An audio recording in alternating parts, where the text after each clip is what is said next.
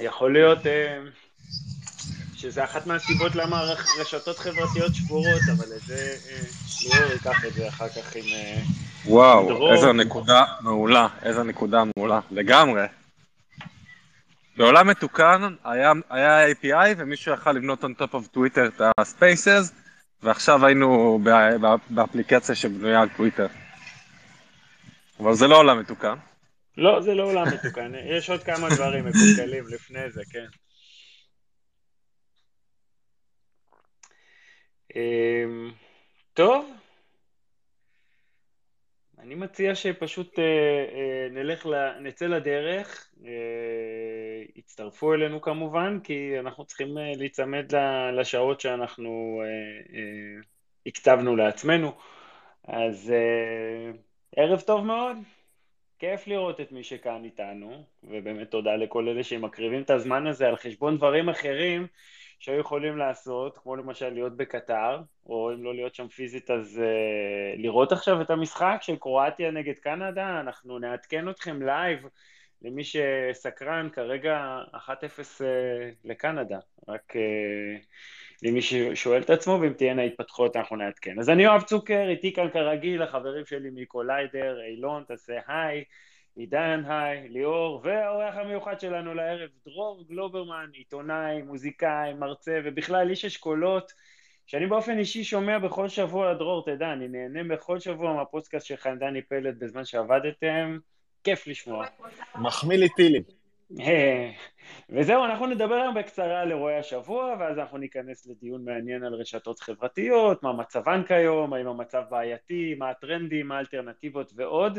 אה, אז בואו נצא לדרך. ומי ששמע אותנו קודם, אז בגדול כאן היה אמור להיכנס האות שלנו, אבל עידן היה חולה השבוע, ואחר כך התחלנו להאשים את אילון מאסק ואת טוויטר וכל זה, אז... אז בואו, במקום מוזיקת פתיחה פשוט נצא לדרך בלי אפקטים, עם הרבה עניין, ונתחיל בסבב מהיר בין החברים.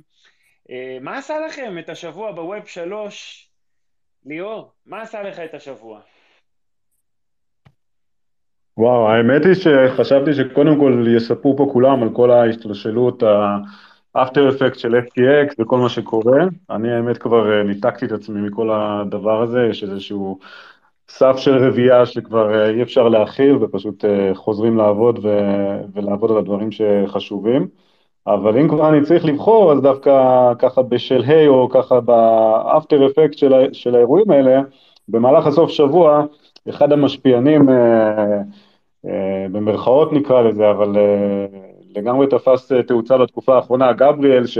אה, לקח את ה... הוא, הפך להיות uh, סוג של meme generator בטוויטר, קריפטו טוויטר, ורכב על הגל הזה של כולם מחפשים את סם בנקמן ומה קורה שהוא נופש לו שם בקריבים, ובאמת במהלך הסוף שבוע מרים קמפיין אה, מימון המונים, אומר אני צריך עשרת אלפים דולר אם אתם רוצים לשלוח אותי ואת המשפחה שלי לחפש את סם בבאמאס, כי כל טוויטר שואל מה קורה, אז מבחינתי זה היה איזשהו הפוגה קומית שדי משקפת כאילו הרבה אלמנטים של, ה, של מה שקורה בתקופה האחרונה ו, ובתחום, אבל uh, שורה תחתונה, ממש לפני כמה שעות הוא מודיע שהוא הגיע ליעד וכנראה שכתבתי לו אם הוא רוצה לעלות, כנראה שהוא עסוק עכשיו בלארוז את התיק, אבל uh, הולך להיות מעניין, זה רק uh, ממחיש איזשהו, א', דיברנו על זה עידן ואני מקודם, מי, מי האנשים שבכלל מממנים את הדבר הזה?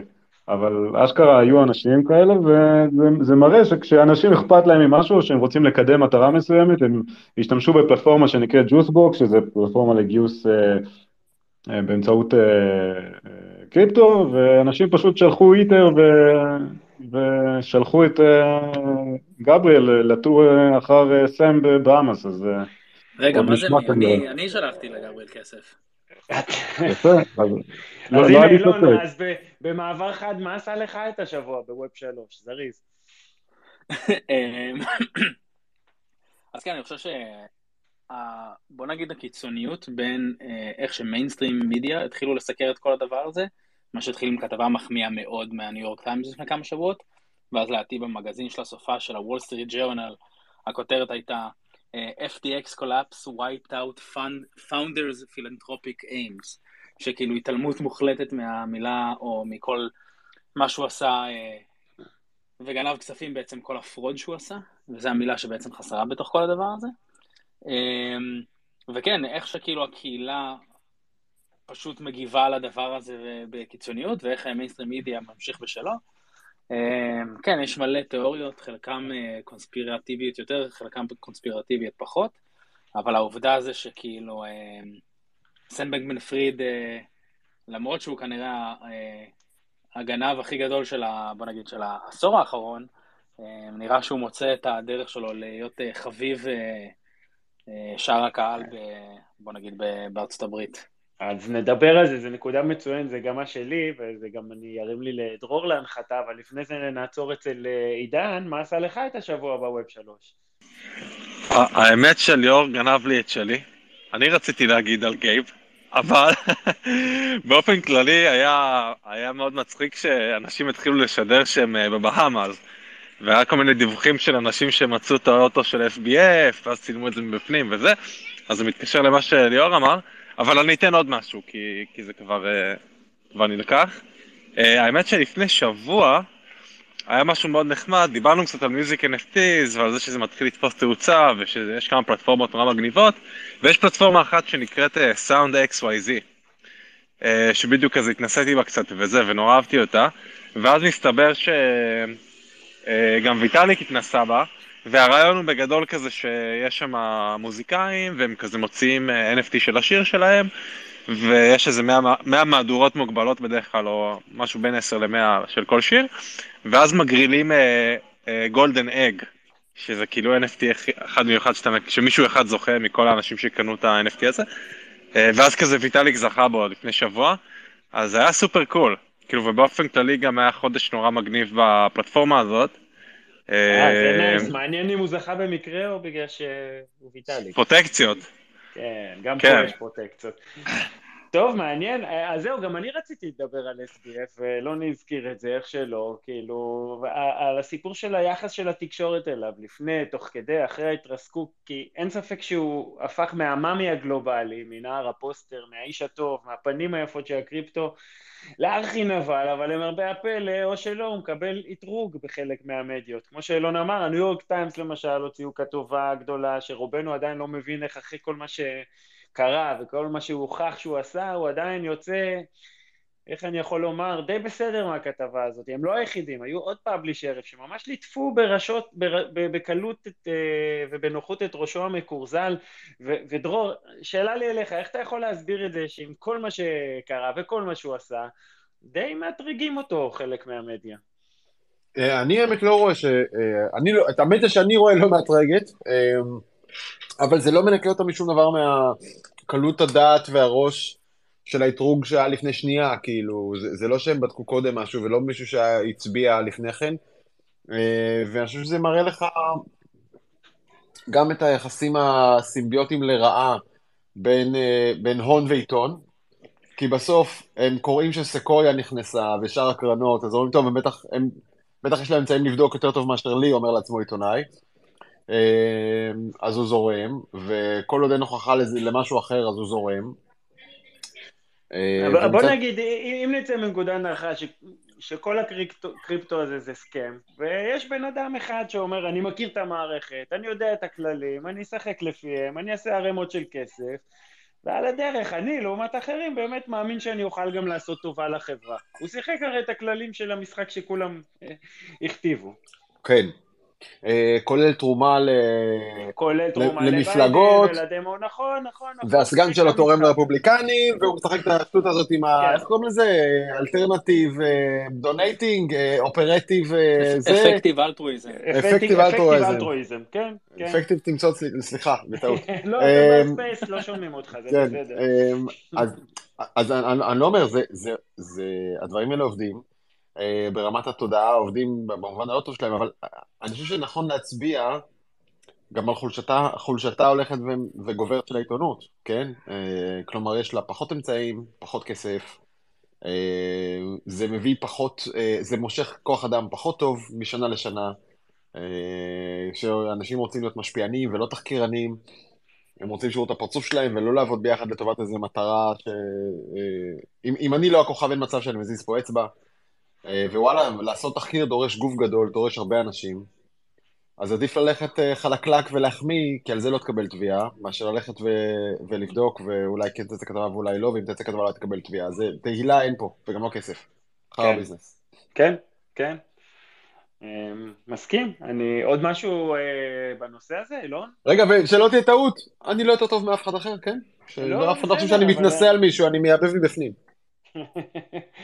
כן, אנחנו פשוט, אה, אחרי שיצאה הכתבה בניו יורק טיימס, אתה אומר אני רואה רק אה, שקוטלים אותו, אנחנו ראינו כתבה ויצא גם אה, ב-MSN וכל מיני מקומות שוואלה, בן אדם, אומרים, הוא לא ארכי נבל, תקשיבו, תראו, ככה וככה וככה.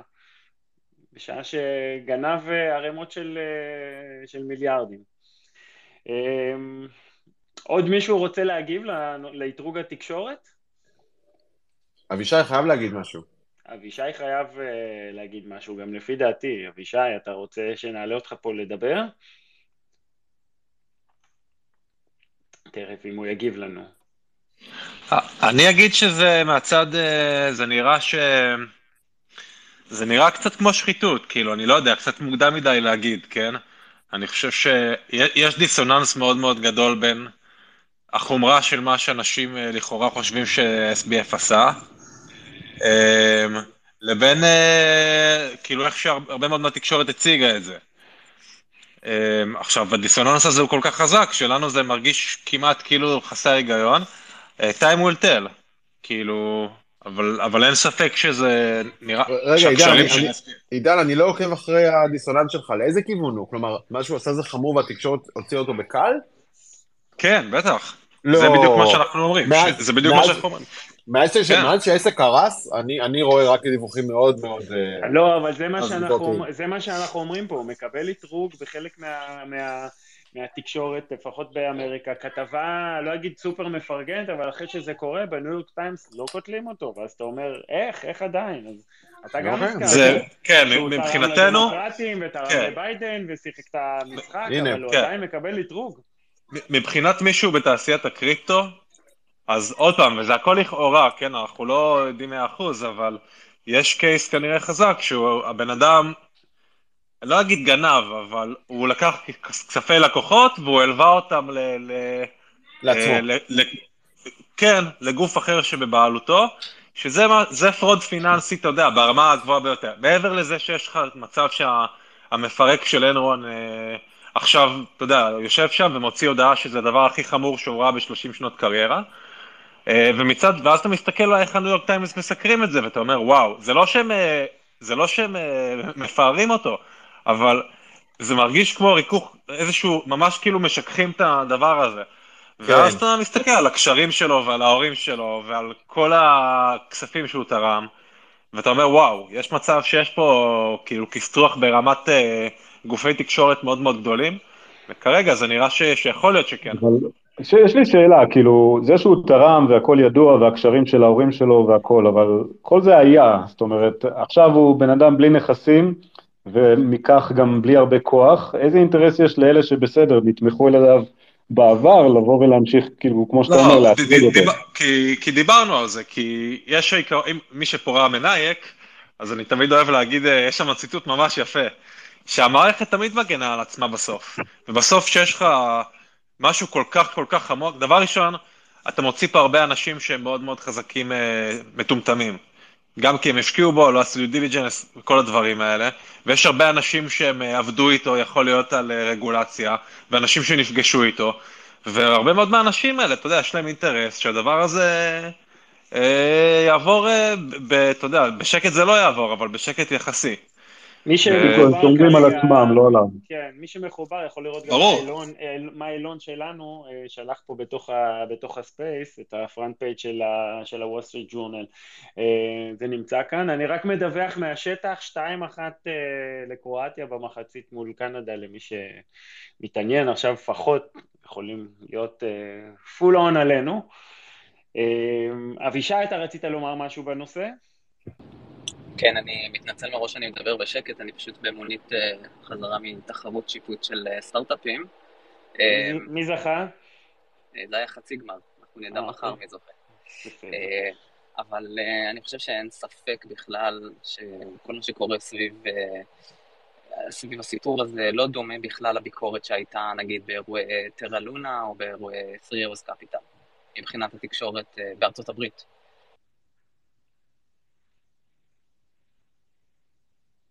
כן, או שנקטעת לנו בירידות דווקא... מירושלים, תחזור אלינו. היית קטוע. תקשורת בישראל? לא, אבישי, אבישי זה, זה נשמע קטוע, כנראה אתה באזור שם בירושלים.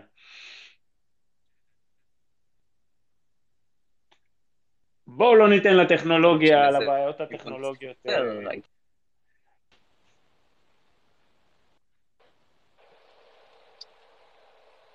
אבישי, עכשיו אתה שומע אותנו? אתה היית קטוע, כנראה הירידות שם בשער הגיא הוציאו אותך מקליטה, אם אתה יכול לחזור על המשפט האחרון.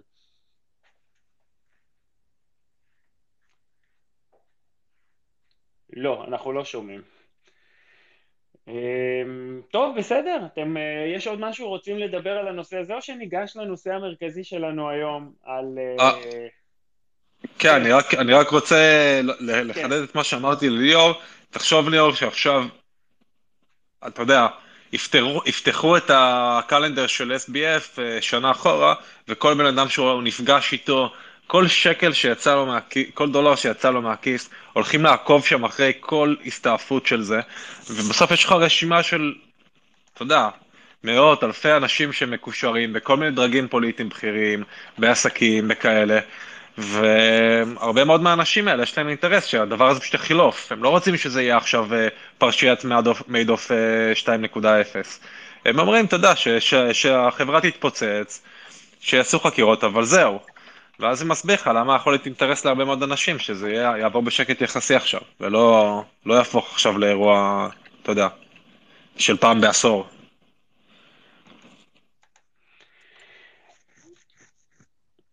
אוקיי, okay. אנחנו אה, נעבור עכשיו לנושא המרכזי שלנו. אה, ליאור, אני יודע שהתחום הזה יקר ללבך. אה, בוא, שתף אותנו, קח את הדיון גם, יחד עם דרור לעומק. אה, רשתות חברתיות, איפה אנחנו, למה אנחנו ואיך ווב שלוש יכול לעזור או לא לעזור, דיון שלך. היי, מעולה. האמת היא שזה ממש מתחבר, כאילו דרור ציין ככה על ה... על פשיטת הרגל של העיתונות והמעבר, בעצם יש פה טרנד שנמשך הרבה שנים של באמת מעבר גם עיתונות עצמאית וגם לכוח של הרשתות החברתיות ואני חושב שבאמת אה, דרור באחד הפרקים הקודמים גם ממש סיקר את כל הנושא הזה ככה שזה גם הצית לי את המחשבה שיש פה נושא מאוד מעניין ככה לפרק אותו ולחקור ביחד אה, את העבר, הווה ועתיד בעצם של רשתות חברתיות, להבין מה, איפה אנחנו היום, מה שבור או מה לא עובד טוב היום, ולנסות להבין מה בעולמות תוכן שלנו, של ווב שלוש, האם יש אה, משהו שיכול לבנות אה, רשת חברתית שבנויה בצורה שפותרת את הבעיות שאנחנו נתקלים בה היום. אז אה, נראה לי שדרור יכול לעשות, האמת אני גילוי נאות, דיברנו קצת לפני השיחה, והאמת רציתי להמשיך את השיחה המקדימה, כי פשוט הבנתי שיש כל כך הרבה דברים לכסות, אה, אז ניסינו לשמור קצת אה, אה, פלפל לשידור לייב, ודרור, נראה לי אתה יכול להתחיל באמת, אני חושב שאנחנו יכולים להתחיל עם משהו שאנחנו מסכימים, שיש בעיה עם הרשתות החברתיות היום. ככה בקטנה. בשוליים. תראה, מה, מה כבר יכול להיות רע בלאסוף מתוך כלל אזרחי העולם את התוכן שמעורר בתוך המוח שלך את המקסימום דופמין והתמכרות, לגרום לך בכל מיני טקטיקות לבזבז שם כמה שיותר זמן, ולעשות מזה כסף שהולך נטו לכיס של הפלטפורמה וכמעט לא עובר גם ליצרן התוכן. איפה הבעיה פה יכולה להיות, אתה אומר? נשמע כאילו, הדיון מתחיל טוב, אנחנו כמו מסכימים על זה שיש בעיה. ויש, ויש, ויש עוד בעיה, זה שב-P&L'ים, בדוחות הכנסות ורווחים של החברות האלה, הכל נראה וימשיך להיראות מעולה. כלומר, הבעיה היא בעיניי לא כלכלית בקרב החברות הללו. הן פשוט עושות קניבליזציה, הן מייבשות, הן שואבות את כל מה שסביבן. הן שואבות תעשיות תוכן שלמות, הן שואבות אה, את הקרקע, את החמצן למתחרים, הן שואבות את החמצן לתעשיות אחרות שנסמכות על תעשיית פרסום, הן שואבות את החמצן שלנו, הספייס שלנו, שלנו הכוונה המשתמשים, מבחינת קשב, סבלנות, סקרנות, סובלנות, כל הדברים האלה נשאבים לתוך מודלים עסקיים שהופכים לכסף. ואז אתה מסתכל על יוטיוב ועל אינסטגרם ועל פייסבוק ואומר, וואו, איזה תעשייה פצצה, ואם אתה מנסה להסביר את הבעיה, אתה בעיניי צריך לנטוש קודם כל את ההסתכלות הכלכלית, כי היא לא משקפת אותה. אז, אז אולי בשביל מי שאולי לא עשה את החיבור בין למה כל אותו התמכרות ו- ועידוד של הקצנה וכל מה שיוצר דופמין, איפה זה משרת בעצם את החברות האלה בכל מה שקשור לשורה הכלכלית? אמ, אני חושב שזה מאוד פשוט, אני אנסה להגיד את זה מאוד מתומצת, כי אני מניח שהרבה אנשים כבר מכירים את, ה, את הסיבוב הזה, אמ, אבל זה אנחנו מכירים, אתה לא משלם, אתה המוצר, ה basic, אמ, ה basic של ה basic של האינטרנט, הן מתפרנסות מכמה, מאיסוף של דאטה שלנו ואיסוף של הזמן שלנו, ואת שני הדברים האלה הם יודעות להפוך לכסף. עכשיו, אנחנו את הדאטה שלנו לא מעריכים ולא מרגישים שלוקחים לנו אותו, ואת הקשב שלנו אנחנו לא יודעים למדוד. כלומר, יש כאן שני משאבים שנלקחים מאיתנו בלי שלנו יש יכולת אפילו להבין שמשהו פה נלקח. והדבר השלישי שאנחנו לא יודעים לכמת זה מה החברה עצמה עושה עליו מוניטיזציה, שזה יכולת ההשפעה על ההחלטות העתידיות שלנו, היוזרים. רוצה לומר פרסומות. ויש להם יכולת השפעה הרבה יותר טובה מאיזשהו מדיום שאי פעם היה קיים, זה ברור למה, כי עושים לכולנו סגרגציה, כל אחד מקבל יחס אישי מהאלגוריתם שיושב ומסתכל על ההרגלים שלו ואוסף עליו את הדאטה האישי שלו, זה לא היה באף כלי תקשורת, כולל לא, לא כלי תקשורת מבוסס פרסומות בעבר. אמ, ואנחנו מקבלים את זה 24-7, וזה איתנו כל הזמן, וזה אוסף הרגלים שלנו שהם לא רק מגלישה, אלא הרגלים, הרגלי חיים בכלל, כולל בעולם הפיזי, כולל באתרים שהם לא הרשת החברתית, הם הרי אוספים הכל והכל. אמ, ויש, וזה רק נקודת התחלה. עכשיו יש עוד שלל אדיר של uh, תופעות שליליות שנגררות מהמודל הזה, החל מתלות נפשית ורגשית שהיא עמוקה יותר ככל שאתה יותר צעיר, ככל שאתה פחות בטוח בעצמך, ולמיטב הבנתי, במידה מסוימת גם ככל שאתה יותר אישה. Uh, כלומר, uh, לנשים צעירות הנזק שנגרם לפי המחקרים של פייסבוק עצמה שדלפו בסיפור של פרנסיס האוגן, העובדת הוויסלבלואר, אה, נשים צעירות סובלות הנזק הכי גדול באופן אישי, באופן קולקטיבי זה כולנו ביחד. ויש יותר ממדען אחד או שניים שמצביעים על הקשר בין רשתות חברתיות ובין הקצנה. echo chamber, וזה נראה, אני מניח שרוב מי שאיתנו כאן בחדר מכיר את העניין הזה, אם אתה מרגיש אחרת אני אשמח לפרט, אבל לא רוצה לאכול את הראש. כן, אני חושב שכולנו חווים את זה, והאמת היא זה מעניין באמת, אז אני חושב שהשורה התחתונה היא ברורה, וכדי לנסות כאילו להבין באמת אם יש אלטרנטיבה, אז אולי באמת שווה לחפור בלהבין את הגורמים, כי בקצרה אמרנו שבעצם הגורם פה הוא כסף, ככל שיש יותר engagement, הפלטפורמות עושות יותר כסף, וזה שורת המטרה שלהם, שורת הרווח, ואם נלך צעד אחד אחורה, המבנים שבהם אנחנו, או השיטות שבהם עסקים ממומנים ב... בימי חיינו זה, זה כסף נכנס בשלבים מוקדם, מוקדמים של החברה, על מנת לייצר החזר עתידי לבעלי ההון, לבעלי ההחזקות, ובעצם החלטות שבעתיד מתקבלות, הן מאפטמות את אותו מטרה של המשקיעים לקבל החזר על ההשקעה. ובדרך יש הרבה מאוד אה, נפגעים נקרא לזה, או הרבה מאוד אנשים ש... או, או צדדים במערכת ש, שהם לא חלק מאותו מנגנון אופטימיזציה. ונשמע ש, ששם בעצם אנחנו, אנחנו כמשתמשים נופלים ככה בין הכיסאות, כי אנחנו לא בפונקציית המטרה של אה, כשיושב אה, אה, בעל רשת חברתית ו, וחושב איך אה, לאפטם את, את המערכת. תראה, אה, כן, זה, זה, זה, אני חושב שזה מאוד נכון. הנה, הנה כמה, כמה עובדות אמפיריות, אני לא, לא רוצה יותר מדי רוחניקי. אה, אחד, העיתונות לא העצמאית, הממוסדת, היא התכווצה דרמטית בכל העולם. בארה"ב אני חושב שפועלים היום אה, חצי מכמות העיתונאים שהיו לפני 15 שנה. אה, פוטרו ברמה של עשרת אלפים פלוס. יש ערים שלמות הברית שאין בהן ולו כלי תקשורת אחד לרפואה. עכשיו בואו נבין מה זה אומר ברמה האזרחית ציבורית דמוקרטית. זה אומר שהשריף, או השופט, או המושל, או מפקדת המשטרה, יכולים לעשות מה שבא להם, מנהלת בית ספר, מה שבא להם, אין שם אפילו את הפלטפורמה לדווח ולאוורר את, את, את השחיתויות הקטנות או ההתעללויות הקטנות לציבור הקהילתי הפנימי. אין איפה לעשות את זה, אוקיי?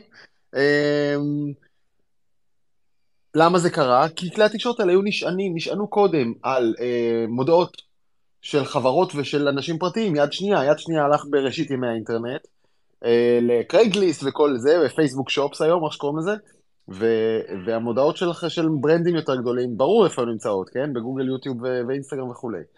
אז הכלי התקשורת האלה נשארו ללא מודל. עכשיו, בוא נוסיף לזה את העובדה שאנשים התרגלו לקבל תוכן בחינם, ומסתבר שלא כל כך אכפת להם אם זה תוכן טוב או לא, אמין או לא, שקרי או לא, לא מעניין אותם. אומרים יאללה, כולם שקרנים גם ככה, וקוראים, ואוכלים את כל הזבל בעולם. אמ, אז אין יותר מודל שמפרנס אנשים מקצוענים שזה העבודה שלהם, לברר מידע ולהביא את המידע הטוב. אמ, ואת חוסר האמון הזה אנחנו רואים סביבנו, ואת הירידה בצריכה של כלי תקשורת, לא, לא משנה איזה, של כולם, של כלי עיתונות, אנחנו רואים סביבנו. אמ, נוסיף לזה את העובדה שאם אתה לא, אה, אם אתה לא חד ופאנצ'י בדעות שאתה מפרסם ברשת, אה, אלא מעמיק, או מהורהר, או מתון, אז אתה לא מעניין. בהגדרה, כי אנשים התרגלו לקבל במקום מידע חשוב, hit־ים של דופמין, וזה מה שהם באים לצרוך. אז לא מעניין אותם, אל תהיה אמיתי, לא מעניין שאתה לא תהיה אמיתי. תהיה חד ופוגעני ומעליב, ושכולם יגידו, וואו, איך עשה לו.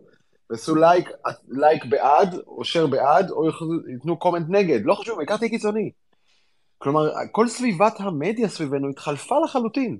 האווירה, על מה מדברים, איך מדברים, התחלף לגמרי. וזה לא היה נולד בלי רשתות חברתיות, בלי רשתות חברתיות. עכשיו, אני, אני מאוד ביקורתי כרגע, אני גם יכול לתת לך נאום למה, למה הן טובות, כן? אה, הם נתנו קול למי שהיה לו קודם, והוציאו את הדיון החוצה מכלי התקשורת והשיקולים שלהם, שיכולים להיות מוטים בהרבה מאוד סיבות. זה מעולה. הבעיה שהמודל פרסומות שמבוסס AI מצד אחד ופרסונליזציה מצד שני, הוא כל כך יותר אפקטיבי ממה שעיתון יכול להציע, שהוא השאיר את כלי התקשורת העיתונאיים בלי כלום. וה-1-0 הזה, או ה-10-0, הנזק הדמוקרטי שלו הוא בלתי נסבל. אגב, רואים את זה בנתחי שוק פרסום, כאילו גוגל ופייסבוק אוכלות שני שליש מכל הפרסום פרסום בדיגיטל, וגימדו לחלוטין את כל שאר הכלי התקשורת בכל מקום בעולם. באוסטרליה כבר יש מס שמחייב... אתם שומעים את דרור? כי אני איבדתי את דרור. תקשורת עיתונאים. 1, 2, 3, שומעים כן, אותי? כן, כן, אנחנו, אנחנו שומעים, אנחנו שומעים okay. אוקיי. לחלוטין. לא, אתם תצטרכו, תעצור אותי ותנווט אותי, כי אני יכול באמת אה, לפטפט לנצח. לא, לא, לא, זה מעניין. עשיתי על זה שלושה אנחנו... סרטים. כן, אני... זה, זה, זה מעניין ואנחנו uh, שומעים, ותכף okay. אוקיי. uh, ליאור uh, יחזור. כן, הנה. אפשר, uh, אפשר להמשיך. כן. אז אמרתי, אני חושב שהמקום שבו נקטעתי אולי זה העובדה שהמודל, מילא התוכן, מצד אחד התוכן שהבינה המלאכותית או האלגוריתם בורר עבורנו את מה שממקסם לנו את הדופמין היטס באותו רגע. ומצד שני, העובדה שהפרסומות הן הרבה יותר אפקטיביות, הדרך שבה הן מוגשות, הרבה יותר אפקטיבית מאשר כל כלי תקשורת מס מידיה אחר, אה, עשה פה אה, ניצחון מוחץ לטובת הפלטפורמות האלה, שבניגוד לנגיד עיתונים או זה, אין להם, או לכלי תקשורת עיתונאים, אין להם שום מטרה דמוקרטית מוצהרת, זה לא בתוך דוח רווח והפסד שלהם. אז זה לא מעניין אותן, ו- ואני מבין את זה לגמרי, זה בסדר. פשוט אני, אני רואה פה כשל שוק מוחלט, אה, בזה שאין יותר לדמוקרטיה דרך לעודד צריכה של תוכן, אה, תוכן מועיל. אין גם מי שיגן על אנשים צעירים מפני פיתוח תלות אה, רגשית ומפני אה, השוואה חברתית, למה היא כזאת רזה, למה הוא כזה עשיר, הדברים האלה יושבים לאנשים צעירים בתוך המוח, גם לא צעירים אגב, אבל נוח לי להתאפל לצעירים, כן? יושבים אנשים צעירים בתוך המוח, פשוט מכחידים להם את הערך העצמי שלהם. ו, והדבר העצוב, ואת זה מוכיחים כמה מחקרים, הדבר העצוב הוא שזה שולח אותם לווישס סייקל של לחזור לתוך הרשת, כי הם צריכים הסחת דעת ממה שהם חושבים על עצמם. והם מקווים לקבל עוד איזה לייק קטן מאיזה מישהו, או עוד איזה פנייה בטינדר, אז הם חוזרים חזרה לתוך הרשת, ובעצם נלכדנו כאן במלכודת, האנושות, אני אומר, גם ברמה האישית, גם ברמה הלאומית. כלכלית זה אש. כן, אני חושב שאנחנו מרגישים את זה בעצמנו, מרגישים את זה כהורים, כשאנחנו רואים איך הילדים גם נשאבים לזה בצורה הרבה יותר קיצונית, שאין להם אפילו את הרפרנס הזה של עולם בלי רשתות חברתיות והסביבה שלהם מתחילה ככה. אבל אתה יודע, אם נלך, אם נלך אה, כמה עשורים אחורה, אותו דבר אמרו על, גם על הטלוויזיה, כן? אותו דבר. אני איך אשמח לקחו להשוות. אותנו לשם, ואתה יודע. ופתאום תוכניות אה, שמה הם צועקים, ו- ו- ולמה הם מדברים ככה, ומה זה התרבות הזאת, ומי שצועק יותר מקבל יותר אה, חשיפה, והיינו שם, אנחנו עברנו את האבולוציה של הדבר הזה. אני חושב שהרשתות החברתיות, אולי רק במילה, זה כאילו scale אחר, אבל אני אתן לך דרור באמת. אה, מה, זה ההפך, זה scale הרבה יותר גדול, היו פה אה, תקופות שהיה לך תוכנית אה, עם ערוץ אחד ו-100% רייטינג, ואני מדבר על ישראל, אבל באופן כללי, טלוויזיה היה מדורת השבט. אה, אני חושב שמעט מדי זה קללה והרבה מדי זה קללה. ו... ודילמת הבחירה אה, מוכיחה את זה. כשיש לך יותר מדי אופציות, זה גם לא שם אותך במקום טוב ברמה אנושית. אה, בטח, בטח לא כש, כשהאופציות האלה מגובות, עוד פעם, ב, ב, באלגוריתם שיודע לזהות ולנצל את הסופט פוינט שלך. ולכולנו יש כאלה. העניין הוא, וזה בדיוק ההבדל בין טלוויזיה לבין אינטרנט לצורך העניין, זה שטלוויזיה פנתה בכל אחד לכולם. הוא היה יכול להיות גס, וולגרי, נמוך, צעקני, מה שאתה רוצה, אבל לא היה כל אחד לכולם. וזה אומר שא', אני לא יכול לנקוש ספציפית על, ה, על ה-vulnerabilities הפרטיות שלך, כי כאילו, אתם לא יודעים, אבל אתם יודעים שיואב בלב הוא הומופוב, נכון? הוא לא מגלה את זה לאף אחד, אה, כי הוא יודע שלא מדברים ככה. אגב, יואב, בקרוב תוכל לחזור להיות הומופוב גלוי כמו שהיית פעם. עכשיו, אני ממציא עליו, כן? אבל אם זה נכון, אז האלגוריתם יודע את זה. ואם אני בלב גזען, אבל אני יודע שאסור לראות את זה, אבל אני בלב גזען, אז האלגוריתם כבר יודע את זה. והוא יודע למכור אותי ברגע הנכון, הוא יודע להפחיד אותי ברגע הנכון, הוא יודע למסור אותי לידי איזה פוליטיקאי שיכול להשתמש בנקודה הזאת ולשנות את הבחירות שלי ברגע הנכון. ו- ואולי מהצד השני, זה גם יודע לשקף לכל אחד את המציאות ולהעצים את המציאות שאותה הוא רוצה, או שפועלת הכי טוב עליו, ולכן זה גם מעוות את המציאות, לא רק מעצים אה, דברים קיימים. יפה, ומנטרל את מנגנון הבקרה, כי כשכולנו ראינו ביחד את פופוליטיקה, אז למחרת יכולנו להגיד, איזה גסי רוח, איזה שקרן, לא יודע מה, דרעי הזה, או ווטאבר. יכולת, יכולת להגיד את זה למחרת, כי כולם ראו אותו דבר. היום אין לך את היכולת. לכל אחד יש פיד אחר, אתה יכול להביס אנשים בשקרים גמורים, והם אפילו לא יחשבו לעשות לזה שום check and balances עם אף אחד אחר, כי ברור להם שכל אחד ראה פיד אחר, ואתה פשוט מסתובב עם שיט שראית באיזה, באיזה פיד שמישהו הכניס לך לראש, ולעולם, לא, אף אחד לא ידע את זה לעולם. כאילו, ואתה יכול להיות בטוח בזה ולגבש את זה תפיסות, תפיסות שזה עולם. באמת אה, אחד מהאתגרים הכי אה, גדולים, לדעת אה, איך לסנן את האמת בעולם של deep fake. זה ייקח אותנו באמת- קדימה.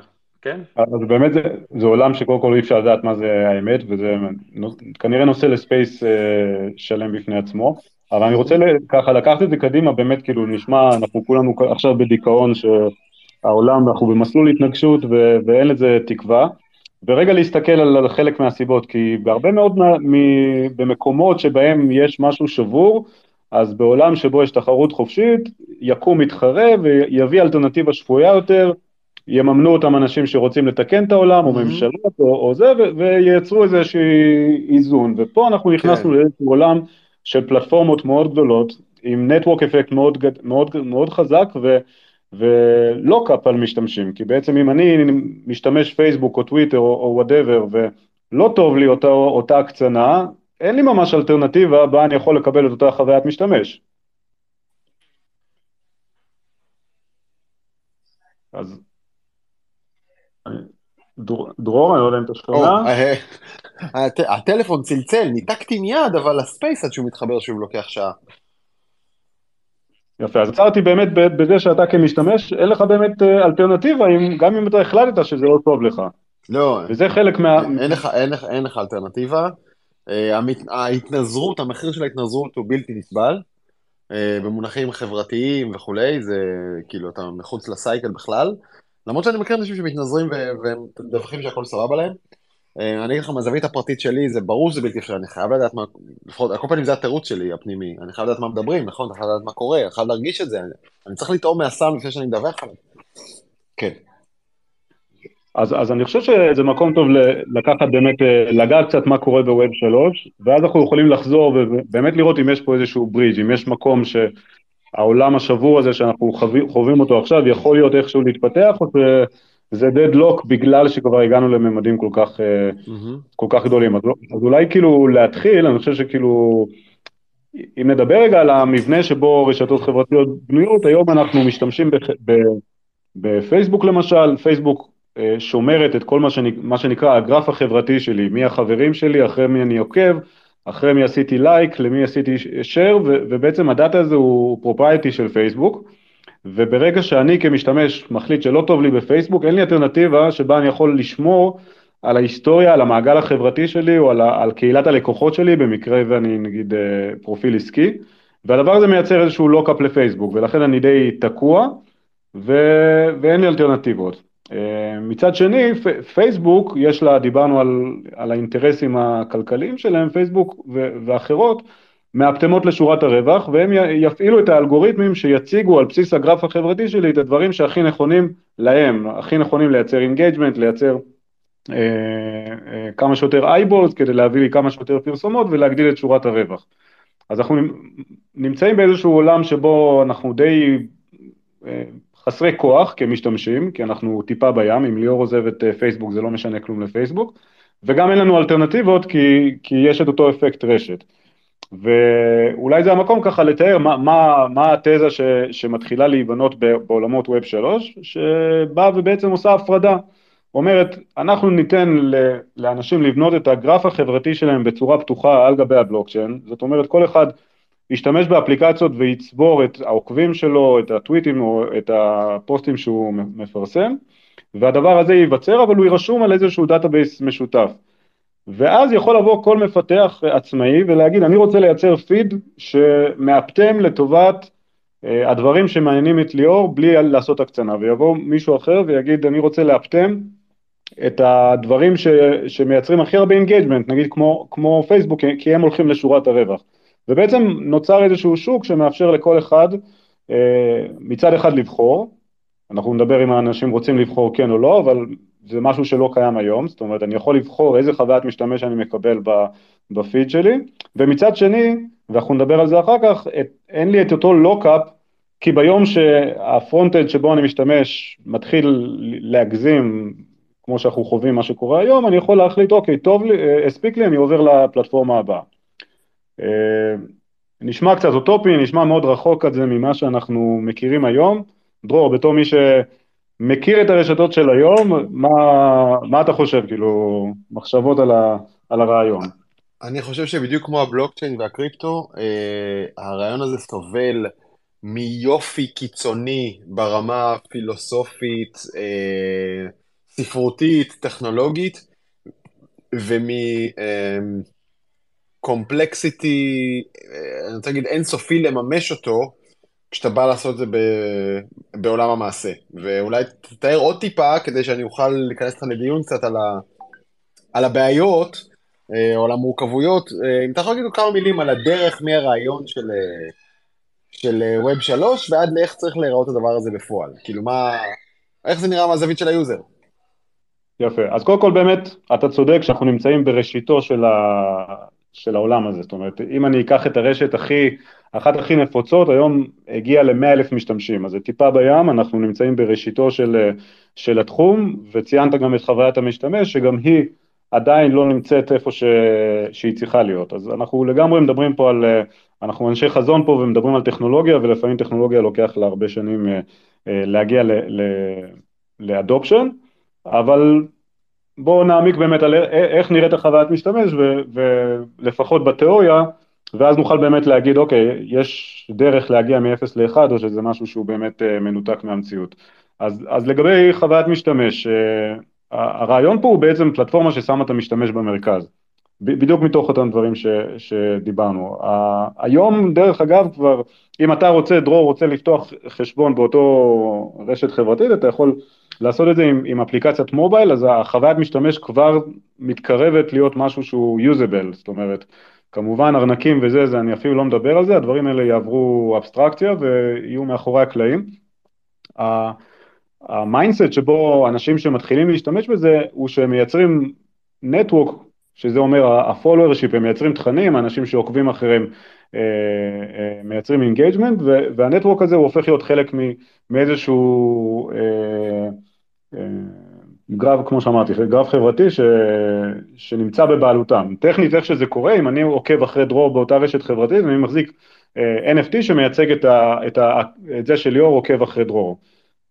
את המשתמש קצה זה לא מעניין, זאת אומרת, בסופו של דבר, אה, המשתמש ש, ש, שחווה את האפליקציה אמור ויחווה אותה בדיוק כמו רשת חברתית אה, אה, סטנדרטית, אבל אני חושב שכאילו מה שהייתי מדגיש פה הוא שברגע ש, שיחסי הכוחות האלה משתנים, זאת אומרת, הפלטפורמות שבונות על גבי, מראש הן מתחילות מתוך נקודת המוצא ש, ש, שבשרשרת הערך החלוקה צריכה להיות שונה. בין חוויית משתמש, בין מוניטיזציה לפלטפורמה ובין מוניטיזציה למשתמשים. אני לא אומר שיש פה אופטימיזציה למוניטיזציה למשתמש, זה, זה אולי אה, אספקט אחד, אבל יש פה יחסי כוחות שונים. ונקודת ההתחלה הזאת מייצרת אה, אה, אה, טרנדים שלא ראינו ב, ב, באפליקציות הקיימות. זה כאילו התור שלי עכשיו? אה, אתה יכול... אה, כן, רגע, אז אני רק אשאל אותך שאלה אחת, כי אני בינתיים עושה לי פה רשימה של הנקודות שאני רוצה להעלות מולך, אבל... אז, אז מה המודל העסקי? יפה, אז המודל העסקי בסופו של דבר הוא לא שונה מהמודל העסקי שיש ברשתות חברתיות, זה attention וזה מוניטיזציה מ-attention של אנשים. רק ההבדל הוא, יודע מה, בוא ניקח דוגמה, שמתי ככה, אולי אני אפרסם את זה תכף בזה, עשו סטטיסטיקה על הכסף שעבר ברשתות האלה הקיימות היום. כמה כסף נכנס וכמה כסף יצא. ומה שרואים בגרף שהערך הזה שווה, מה זאת אומרת? אם משתמשים, זאת אומרת אני כמישהו שעוקב אחרי אה, יוצרי תוכן, שילמתי על, על משהו ברשת הזאתי, מראים שמאה אחוז מהערך הזה אחרי זה הלך למשתמשים אחרים, ליוצרי תוכן. זאת אומרת, כבר במודל העסקי אתה רואה שהפלטפורמה, שכמו שאנחנו מבינים היא פלטפורמה פתוחה, היא לא החלק הארי, אם בכלל, שלוקח אה, חלק מהנתח. אז המודל הוא נשאר אותו דבר, שאם אני יצרתי למשל קהילה של אנשים שמתעניינים בפוליטיקה, ואני מייצר תכנים כל היום שנותנים ערך למשתמשים שלי, אה, זה מעניין, כמו במודל הסטנדרטי, מפרסמים יכולים לפנות אליי ולהגיד, אוקיי, האם אתה מוכן לפרסם את המוצר שלי או את הדעות שלי? ובתמורה המשתמשים שלי יודעים שאני אה, יכול, זאת אומרת הם יודעים מה הם מקבלים כי הכל שקוף ו, ו, ואין פה איזושהי מערכת מאחורי הקלעים ש, שעובדת בכל נושא המוניטיזציה. אה, אוקיי, אה, אז להלן הבעיות שאני רואה בזה. שוב, אחרי שאמרנו שאני מסכים על זה, מסכים שזה פילוסופית, זה הדבר הנכון, ו- וגם אני, אם היה אפשר עכשיו להחליף רטרואקטיבית את השלד הפילוסופי והטכנולוגי של רשתות שאני נמצא בתוכן ל-Web 3 הייתי רוצה את זה מאוד, יותר אפילו כיצרן תוכן מאשר כצרכן, obviously. Uh, אגב, סתכל מסביבך, קלוט איזה טמטום, העיתונאים הכי טובים בארץ, שזה לא אני, כן, הטובים, uh, עובדים בחינם בשביל פייסבוק, טוויטר, אינסטגרם, מייצרים הרים של תוכן. בחינם. Uh, יותר מזה, הרשתות, ה publishers, הישראלים והעולמים, עובדים קשה מאוד בשביל לתת בחינם את התוכן הכי טוב שיש להם לפייסבוק ויוטיוב וכולי. אה, לפעמים אה, כבר יש על זה כל מיני הסתייגויות וזה, אבל אוקיי, בוא נחזור רגע למה שאתה אומר. אז קודם כל נתחיל מהמודל העסקי. רגע, כל מה שאמרת עד עכשיו זה מחזק את הנקודה שהם עובדים חינם, ומי שלוקח את כל הכסף זה בעצם הפלטפורמה בדרך. נכון. אז אמרנו שה... אז, אז אין ספק שראוי כאן שינוי אה, דרמטי. עכשיו דיברת על, אם אנחנו מתחילים מוניטיזציה של תשומת לב, אם זה לב המודל העסקי, אז באמת לא הרווחנו יותר מדי. כן? לא התקדמנו יותר מדי מאשר עולם הפייסבוק וטוויטר ואינסטגרם של היום. כי בסוף יש מה שנקרא מרוץ, מרוץ לגזע המוח. גזע המוח בסוף עובד עם דופמין, אדרנלין וקורטיזול ודברים כאלה. התוכן שמנצח הוא זה שיודע ללחוץ על אותם כפתורים שיש לנו עוד מאז שהיינו ה... בתוך המים או על, או על העצים, אוקיי? זה מנצח את, ה, את, ה, את הפרונטל, אה, זה, את האונה הקדמית שלך, את האונה הלוגית. האונה הקדמונית עם האינסטינקטים החייתיים מנצחת. ועם, ה, ועם הפיד, בסוף הפיד מגלה בכלים של בינה מלאכותית שאוכל, סקס ופחד זה מה שמוכר, אז, אז גם, גם לכאן זה יגיע בעצם, נכון? לא צריך להיות הבדל. שנית, אתה אומר, הכסף מתחלק ליוצרי התוכן, אבל אני לא מכיר כל כך הרבה צרכני תוכן שלפני שמתחילים לצרוך, שואלים, רגע, רגע, אבל לאן הכסף הולך ובאיזה אחוזים? זה לא מעניין אותם, הם רוצים את החוויית צריכה הכי טובה, מה אתה עושה עם הכסף זה בעיה שלך. אם התשלום הוגן היצרן או לא, אם המאפרת והמוזיקאי, מה אכפת להם? אה, ושלישית, אני חושב שזה בנוי על הרעיון שאנחנו, שאנחנו אמורים, נכון, אם אני בא לצרוך או לתת לייק, אז גם אז אמור איזו יחידת ערך לנסוע ממני ליוצר. זה אומר שהעברת אותי לכלכלה שבמקום בחינם לשלם. עכשיו, אני סופר בעד זה ברמה האישית, אני משלם, אני לא יודע כמה מנויים של תוכן עשיתי, אני לא קרוב ללצרוך את כל מה שאני מנוי ומשלם עליו. אבל זה כי אני אהבל. אה, כלומר, אני חושב שאני מאוד חכם, ואני משלם על תוכן מעולה, אבל, אבל זה לא משקף בכלל את רוב האוכלוסייה. האוכלוסייה רוצה לצרוך בחינם, ולא אכפת לה, היא מוכנה להתפשר על איכות התוכן, רק זה בחינם. בוא'נה, אנשים הולכים לקנות נטפליקס, לחסוך 4 דולר בחודש על החשבון הנטפליקס שלהם ולחטוף פרסומות. אה, אז, אז יש כאן כבר שלוש, שלוש בעיות בסיסיות, ויש לו עוד הרבה בדרך אגב, אבל יש שלוש בעיות בסיסיות, והטענה שהמודל העסקי הזה יותר טוב מאשר הקיימות. אז בוא ניגע, אני דווקא מאוד מסכים עם כל מה שאמרת, ואם ניקח רק ברמה התיאורטית, זאת אומרת, הסכמנו על זה שיש הרבה מאוד כסף שזורם, רק הוא זורם כרגע לשחקן אחד שזה הפלטפורמה. זאת אומרת, mm-hmm. בשני צדדים של הפלטפורמה יש יוצרי תוכן ויש צרכנים שכרגע הם, הם תורמים אה, את הזמן ואת היצירה שלהם לטובת אה, הפלטפורמה שמייצרת ערך. אז אני חושב שאם רק על הנקודת מוצא הזאת אנחנו מסכימים שבאמצעות, נקרא לזה פלטפורמה אחרת או טכנולוגיה אחרת, אתה יכול להעביר את הערך הקיים הזה בצורה יותר הוגנת, אז כבר עשינו משהו. זאת אומרת, עכשיו להגיד איך זה בדיוק יהיה, אני, אני חושב שקטונתי. אבל אנחנו מבינים שיש פה הרבה ערך שכרגע, אם אנחנו בפייסבוק זה 100% טייק רייט, אם אנחנו באפל אז 30% נגיד, כי הפלטפורמה לוקחת 30% מהכסף שעובר בין שני השחקנים, אז, אז אנחנו כן נמצאים במקום שממנו אפשר רק להשתפר, זאת אומרת מ-100% שהולך לפלטפורמה אפשר לחלק את הערך בצורה, בצורה אחרת, ואז באמת נשאלות השאלות, יפה, ואז נשאלות השאלות של אה, מהם הדברים שיעודדו מצד אחד אותך כיוצר תוכן, להשקיע את הזמן והעבודה שלך על מנת אולי לראות מזה איזושהי הכנסה, ומצד שני, אני כצרכן תוכן, מה יגרום לי לעבור מהמציאות שבה היום הכל חינם, באמת אל מקום שאני אולי מוכן לשלם, אה, במקום התשלום, בוא, נקרא לו בעקיפין, שאני משלם היום דרך, אה, ציירת בהתחלה על מוניטיזציה, על ה-privacy, דאטה וכדומה. האמת שהבאת נקודה מולה, אני חושב שאנשים מוכנים לשלם אה, עבור אה, אה, מותג ספציפי בעל ערך ייחודי עבורם, לא עבור הרשת. זה, זה להבנתי, כלומר, אתה מבין, אני, אני מוכן לקנות סדרה, סרט, יוצר, פרשן, עיתונאי, אותו אני רוצה לשמוע.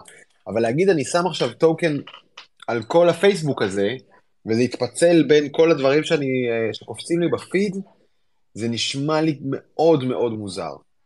עוד בעיה, אה, קח, קח, תגיב. אז דווקא הנקודה הזאת אולי נחבר את זה למשהו שעידן דיבר עליו בהתחלה, הוא הזכיר את נושא ה music NFT. אז דווקא כן. בתחום המוזיקה אנחנו רואים את השילוב הזה בין יוצרי מוזיקה ורשתות חברתיות. אומנים באים ואומרים, אני, אני מוציא את השיר הראשון שלי, ו, ו, ורואים את זה כבר באותן רשתות שאנשים בעצם עושים collect, מה, ש, מה שפעם היה לייק, יש לך לייק ויש לך collect, collect זה בעצם אני אוסף את הפוסט הראשון הזה או את, ה, את הפעם הראשונה שהשיר יצא לאור. ערך אספני תקרא לזה.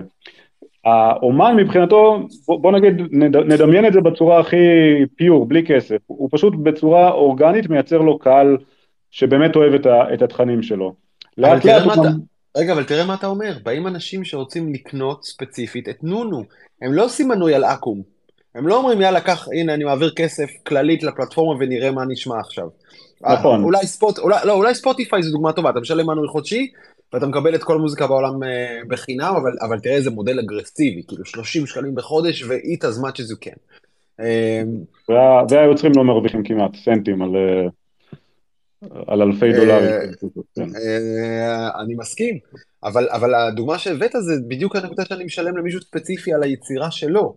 האם, האם, האם זאת חוויית צריכה שאני יכול להכפיל אותה למאות אייטמים ביום למיליארדי אנשים בעולם?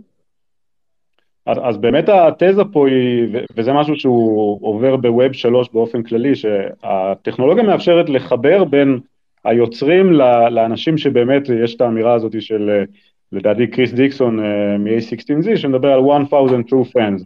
במקום שיהיה לי מיליון uh, מאזינים בספוטיפיי, מה שאומן צריך זה את האלף ה fans ה fanatic שמוכנים גם לשלם, כן. לקנות לו את הדיסק. וזה בעצם מייצר תחשוב על זה כמו קהילות קטנות שגדלות, כולם, כל אחד סביב האומן שלו, אבל כל אחד הופך להיות מעין שותף, או מעין אה, אה, אה, חלק מאותו... עכשיו הפכת את החזון הזה להרבה הרבה יותר feasible מבחינתי. אנחנו בכלל לא מדברים על להחליף את פייסבוק. או את טוויטר. אנחנו מדברים על לצמוח, להצמיח לידם קהילות נקודתיות מפוקסות שהן סביב תחום עניין, אומן, סלב, יוצר, whatever. This makes sense to me. כן? אוקיי, אז, אז אה, יפה, אנחנו מתקרבים. אולי עוד... כן. אה, אולי נגיע אז- לקונצנזוס. זה, זה, זה, אני מסוג, זה אני לגמרי מסוגל להבין. אה, אני חושב שהרבה ניסו לייצר קהילות כאלה, אולי לא ב... לא יודע, כל אחד בהצלחה, בהצלחה אחרת. אין ספק שאם אני אומן, אז זאת רשת שהייתי רוצה לפעול בה. אני רק רוצה להדגיש עוד כמה בעיות אה, שהיו כאן על הדרך, אם אנחנו מדברים עדיין על scale גדול, או שאתה תוריד אותי מזה ותגיד, עזוב, זה לא החזון, לא, אין המטרה להחליף. לא, אה, לפני, לפני ש... ואני רוצה לשמוע את עוד הבעיות, אני חושב שכאילו מה שנגעת, שבעצם החוויה הזאת שמייצרת uh, one to many, אומן לאוהדים, ואתה מכפיל אותה בהרבה אומנים, הרבה אוהדים, אתה מייצר בדיוק את אותו גרף חברתי, שבעצם ליאור עוקב אחרי XYZ, כל האומנים האלה, ודרור עוקב אחרי האנשים האלה, ונוצר לך איזשהו מאגר כזה, או איזשהו מרקם, שאז אנחנו יכולים לדבר כבר על איך נראה מודל עסקי שדומה יותר למה שאנחנו מכירים היום בפייסבוק, של אנשים כמו דרור וליאור שעוקבים אחרי אומן X, אוקיי, הכל רשום ו- ואנחנו יכולים לייצר להם חוויה אישית או חוויה יותר uh, מתאימה להם, ובהתאם גם לייצר חוויות שאולי גם מייצרים monetization. זה, זה נגיד אבל- הברית בין... אה, אבל תראה, תראה איפה, איפה אין לזה סיכוי. אה, אתה בא להתחרות מול גופים שיש להם כבר expertise, שהם אספו data של 15 שנה על כל החיים שלי, ויש להם אלגוריתם שכבר משתכלל 15 שנה. עכשיו, אתה מתחיל היום עם הרבה פחות data, ובעיקר הרבה פחות נגישות ל data כמו שיש לכל הגופים האלה. כלומר, מה שהגופים האלה אוספים ביום אחד, גוף כזה חדש לא יאסוף בשנתיים. מבחינת data ואלגוריתם משוכלל שיודע לאפטם עבור כל בן אדם את התוכן שלו. עכשיו, מה הבעיה, אני חושב? שהצרכנים כבר רגילים לפיד מדויק ב- על רמות העניין שלי בול, ומפוצץ ב-MSG שומן, סוכר ומלח. כאילו צ'יפס, צ'יפס, צ'יפס, צ'יפס, צ'יפס. זה מה שאני רגיל לקבל, אבל בדיוק את הצ'יפס שאני אוהב כל הזמן. ברגע שאתה פתאום תתחיל לשאול אותי, תגיד, בא לך ברוקולי? מרק מינסטרונה? אולי. אני אגיד, תגיד, מה אתה שואל אותי בכלל? אני רגיל שדוחפים לי לפה צ'יפסים מושלמים, full MSG, בלי לשאול אותי שאלות. אתה מבין? כלומר, החוויה צריכה, עוד פעם, כשאני מדבר על scale של מיליארדים, scale, scale נקודותיים globe, בסדר? אה, אז אה, להביא את, ה, את היכולת המטורפת הזאת, לדחוף לי צ'יפסים לפה, כמו שהם עושים, אין, זה, אי, אפשר לשחזר את זה בדרך הזאת, ככה אני חושב. ויותר מזה, הרגלי, הרגלי הצפייה של אנשים, תשמע, זה דבר, מה זה חזק? קח, אה, את ה-case study של הטלוויזיה הישראלית לדורותיה, אה, עלה ערוץ 10, וניסה לגנוב את ערוץ 2, זוכר? לקח את יעקב אילון, ואז את מיקי חיימוביץ', ואז את דני רופ, והרכיב מחדש את השלישייה של ערוץ 2 אצלו באולפן של ערוץ 10. איפה הצופים נשארו? בהרגל של השלט, 0-2. הצופים לא הלכו, עם זה, לא הלכו איתם. אני רוצה, אני, אני רוצה רגע להוסיף עוד משהו אה, שמאוד מתחבר למה שדרור אומר, שזה לא גם שראינו שהאנושות אה, אה, הפכה להיות אה, עם רצון או איזשהו desire כזה לתחכום יתר. היא הלכה והידרדרה. האלגוריתם של טיק טוק הוא אלגוריתם אכזרי והוא סוג של אה, טלו... פיד טלוויזיה כזה, מאוד מאוד אה, שמנסה לשחק על איזשהו אה, מנעד רגשות מסוים, שפשוט המטרה שלו להשאיר את הצופה באפליקציה. זה הרבה צעדים אחורה אפילו מטוויטר באיזשהו מקום. זאת אומרת, אם עברנו טוויטר, פייסבוק, אינסטגרם והגענו לטיק טוק, בכל שלב האלגוריתם הפך להיות, בוא אני אה, אעשה את כל מה שאני יכול בשביל לגרום לך להישאר באפליקציה, והרבה פחות על האם הדאטה הזה אמיתי או לא אמיתי, האם התוכן הזה עוזר לך או לא עוזר לך. זה אשכרה היה נטו לבוא תהנה מהחוויה הזאת בצורה חינמית. אפילו אם תשימו לב, הפרסומות, אתה פשוט יכול להחליק כלפי מעלה ואתה לא רואה אותן. זאת אומרת, אתה... אפילו המודל העסקי הפך להיות כאילו, אנחנו נעשה הכל בשביל להשאיר אותם. אז זה מעלה שאלה, האם בכלל יש אופטימיות סביב אינוביישן uh, בתחום הזה של uh, רשתות חברתיות, כשהציבור יתרגל, גם כמו שדרור אמר. אני אזרוק כאן עוד דבר ברשותכם, וזה, וזה המורכבות. תשמעו, העולם של קריפטו הוא אכזרי ל end user. ה end user הוא לא מומחה. וכנ"ל העולם של Web שלוש, כאילו זה עולמות שהם צריכים עוד הרבה טיפול, עזבו, לא, לא רק איסוף data, לא רק אלגוריתם מתוחכם, אלא פשוט ההנגשה, עצם זה שיהיה user friendly, יהיה, כאילו ממשק user friendly, ממשק נעים. זה, אנחנו לא קרובים לזה בכלל. כלומר, כדי שכל הסיפור הזה יעבוד, צריך כאן השקעה מסיבית של כסף. עכשיו אתם נכנסים לתמונה. אתם אם תשקיעו כסף, אתם צריכים לראות אותו חוזר. כדי לראות אותו חוזר, צריך פלטפורמה באמצע שיודעת לעשות את העבודה ועם כוח. כשלפלטפורמה יש כוח, נגמר הביזור. כלומר, הביזור מלכתחילה הוא אשליה שלדעתי לא יכולה לקרות בתנאים שבהם צריך לגשר על כל כך הרבה פערים כדי להפוך את זה למשהו סופר פופולרי, ומישהו עוד רוצה להרוויח כסף.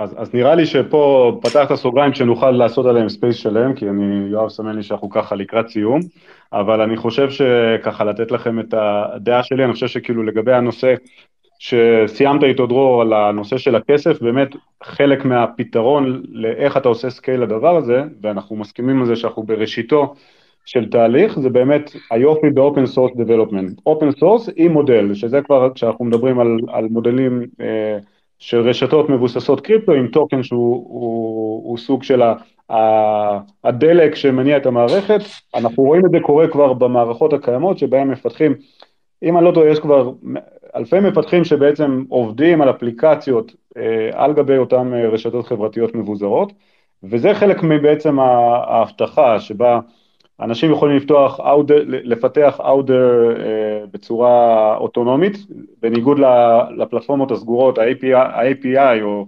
הבלוקצ'יין הוא פתוח, וה innovation קורה לכולם, כל אחד יכול לבוא ולייצר את ה... את, ככל העולה על רוחו, ואני חושב שזה באמת יהיה מעניין לבוא ולדבר פה עוד, ש, עוד שנה, אמרנו פה היום אנחנו עם 100 אלף משתמשים ברשתות האלה, לדעתי באזור המאה אפליקציות, או משת... נקרא לזה front-end, או יכולת למשתמש לגשת לפרוטוקול, יהיה מאוד מעניין באמת לראות כמה הדבר הזה גדל, ועם ההבטחה הזאת של uh, permissionless development uh, עבד, זאת אומרת, אנחנו מאוד מאמינים בזה כי ראינו את איתיריום וראינו איך uh, מחזון נהיה פה אקו סיסטם שלם, לא מושלם עם הרבה בעיות ויש uh, עוד הרבה לאן ללכת, אבל uh, uh, זה חלק מה, מהפרומיס, אה, לפחות איך שאני רואה את זה. תשמע, לפני שאתם אה, סוגרים, אני, אני אזרוק ברשותכם עוד שתי הסתכלויות ממש ממש זריזות, אוקיי? אחד, אחד הדברים שהכי הכי מעסיקים אותי היום כיוצר, זה באיזה פלטפורמה אני יכול לשים תוכן פרימיום ולהכ... ולגבות עליו משהו מקהל שמעוניין בתוכן הזה, אוקיי? אה, אבל בלי לשגע אותם עם עכשיו טוקנים ועניינים וזה, שים כרטיס אשראי והעסק יעבוד. יש כזאת פלטפורמה? כמה, אתה יודע מה, כמה אנחנו רחוקים מפלטפורמה כזאת בחודשים או בשנים? האמת שזה מעניין, ופה כאילו גילוי נאות, זה חברת פורטפוליו שלנו, בסוף. שבוע קיבלתי, קיבלתי מהם, אה, אז אני לא אגיד גם שם כדי לא לעשות אה, זה, מי שירצה אחרי זה יוכל אה, לכתוב לי בטוויטר, שעושים בעצם, ניגשים בשפה של ווב 2 ומאפשרים ליוצרי יוטיוב לבוא ולהגיד, אוקיי, אתם יוצרים עם 100 עוקבים או 1,000 עוקבים, רוצים לגדול יחד עם הקהילה שלכם, תנו להם לקנות בעצם חלק מההצלחה שלכם, להיות חלק מה community וביחד. אוקיי. לעזור. אני, אז אני... הוא frictionless. אז אני בעניין, אני בשביל ה equity הנכון, אני מוכן להיות הנסיין שלהם. בוא נמשיך ל space של משא ומתן. והדבר השני, שימו את זה בבקשה איפשהו בראש שלכם רחוק, בסדר? אם אני חוזר לבעיה שבעיניי המטרידה ברמת ציבור קולקטיב, וזה הערך הדמוקרטי של עיתונות, לתת ליוצר אחד את היכולת לדבר ואפילו להתפרנס בתמורה, זה ממש ממש לא מספיק. כדי לייצר תחקירים שחושפים את ערוותם של גופי ממשל ושל תאגידים גדולים, שזה לב העיתונות האמיתית, לא מספיק עיתונאי אחד.